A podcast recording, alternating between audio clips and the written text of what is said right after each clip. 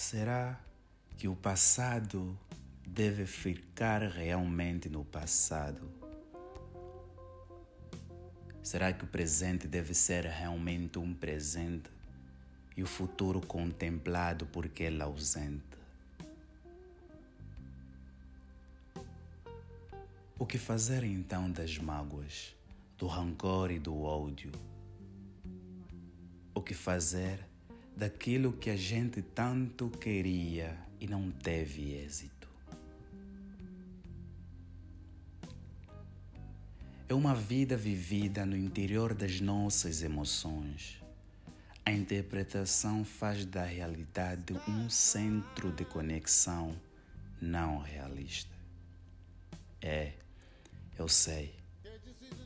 São mágoas que ficaram presas no interior da nossa alma, contemplando a existência do ódio que transforma a raiva no palco e no centro das emoções. É um mundo imaginário em que as fadas perderam o poder, mas o poder tornou-se a forma mais atrativa do nosso subconsciente deixar de julgar o real e viver num mundo imaginário, deixando o consciente preso em pensamentos doentes.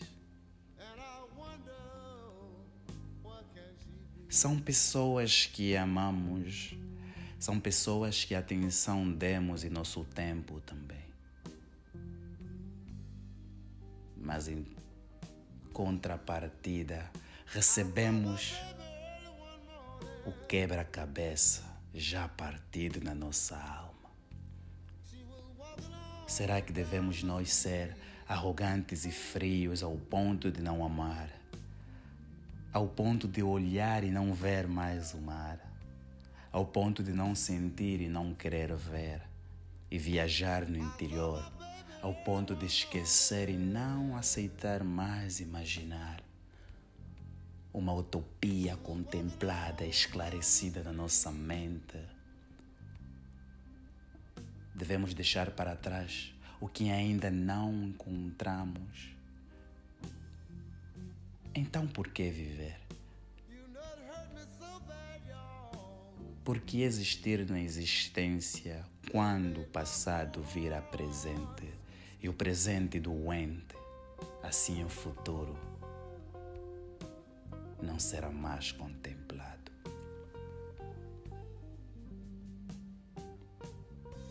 Parece que tudo está errado. Parece que o ódio é um estado em que a alma contempla o presente e a vida Parece que a tristeza tomou o lugar de um mundo cuja o objetivo era dar luz à luz, correr mais rápido que a luz, viver, viajar e sentir a luz. Então paramos no meio da luz, sugados pelo buraco negro, bem lá no meio da luz.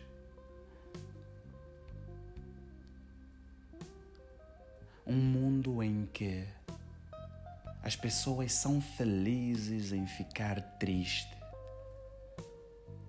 são felizes em contemplar o errado ou o negativo, em que o vitimismo tomou conta das almas sonhadoras que outra hora voavam no interior imaginativo do nosso próprio consciente para dar vida à imaginação, trazer a criatividade para fora e viver, não importa a idade.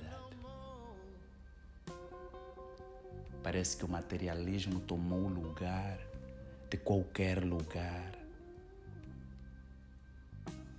Mesmo se a gente puder ou querer viajar.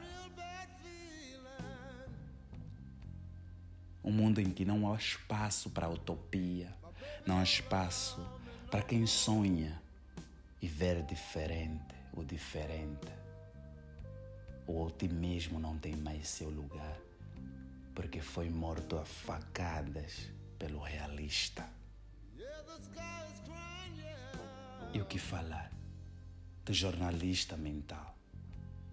O que falar do próprio julgamento? Se realmente já não faz sentido julgarmos a nós mesmos, porque o certo ou o errado tornou-se relativo ao ponto da relatividade ser diferente do real. Devemos nós ser arrogantes ou ignorantes, ao ponto de não contemplar mais o azul, o verde ou o amarelo, ao ponto de deixar para lá o existente e contemplar o criado e transformado. É, eu sei, a natureza já estava lá, as cores também, mas o ódio apagou todas elas. O sol já não brilha num mundo cuja finalidade é de ver através dos olhos e não da alma. É o que é realmente importante. Em que parte da vida a pergunta mais importante da nossa existência toma lugar?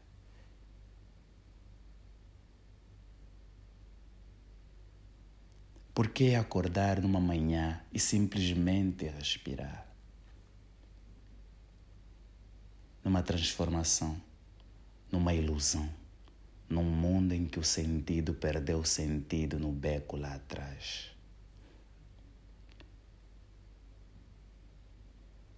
Foram tempos ou eram tempos? Qualquer tempo serve porque o passado não faz sentido mais é o presente. Um presente que a gente não sabe o que está na caixa porque a gente tem medo de abrir. Já não é importante contemplar nem viver na existência, porque deixamos de existir na própria existência para dar lugar à arrogância. É, a arte de pensar negativo tornou-se uma ciência. Um mundo em que a ação deu lugar à depressão, em que a comunicação deu lugar à ignorância e arrogância, em que a liberdade se chama riqueza ou herança. É um mundo onde a minha mente viaja e cavalga no interior das emoções, no interior da música e ninguém mais presta atenção. É, eu sei. A arrogância tomou o lugar. Devemos ser frios então. Porém, devemos entender e aprender que é uma só, é uma dimensão maior mas ninguém mais quer saber. É. É uma história mal contada, mal estruturada e mal falada. Eu digo sempre que as escolas da vida fariam mais sentido na vida que a ciência para dar vida à vida. O importante não é viver não é respirar e ver. O importante é a compreensão da vida para poder tirar o proveito total dela. 50, 80 anos passam na velocidade da luz. E que durante essa história, essa estrada, muitos nomes serão apagados e nunca mais lembrados porque a ignorância matou a existência e tomou lugar da realidade, dando idade a qualquer idade e viajando no interior das nossas idades. Edson da Silva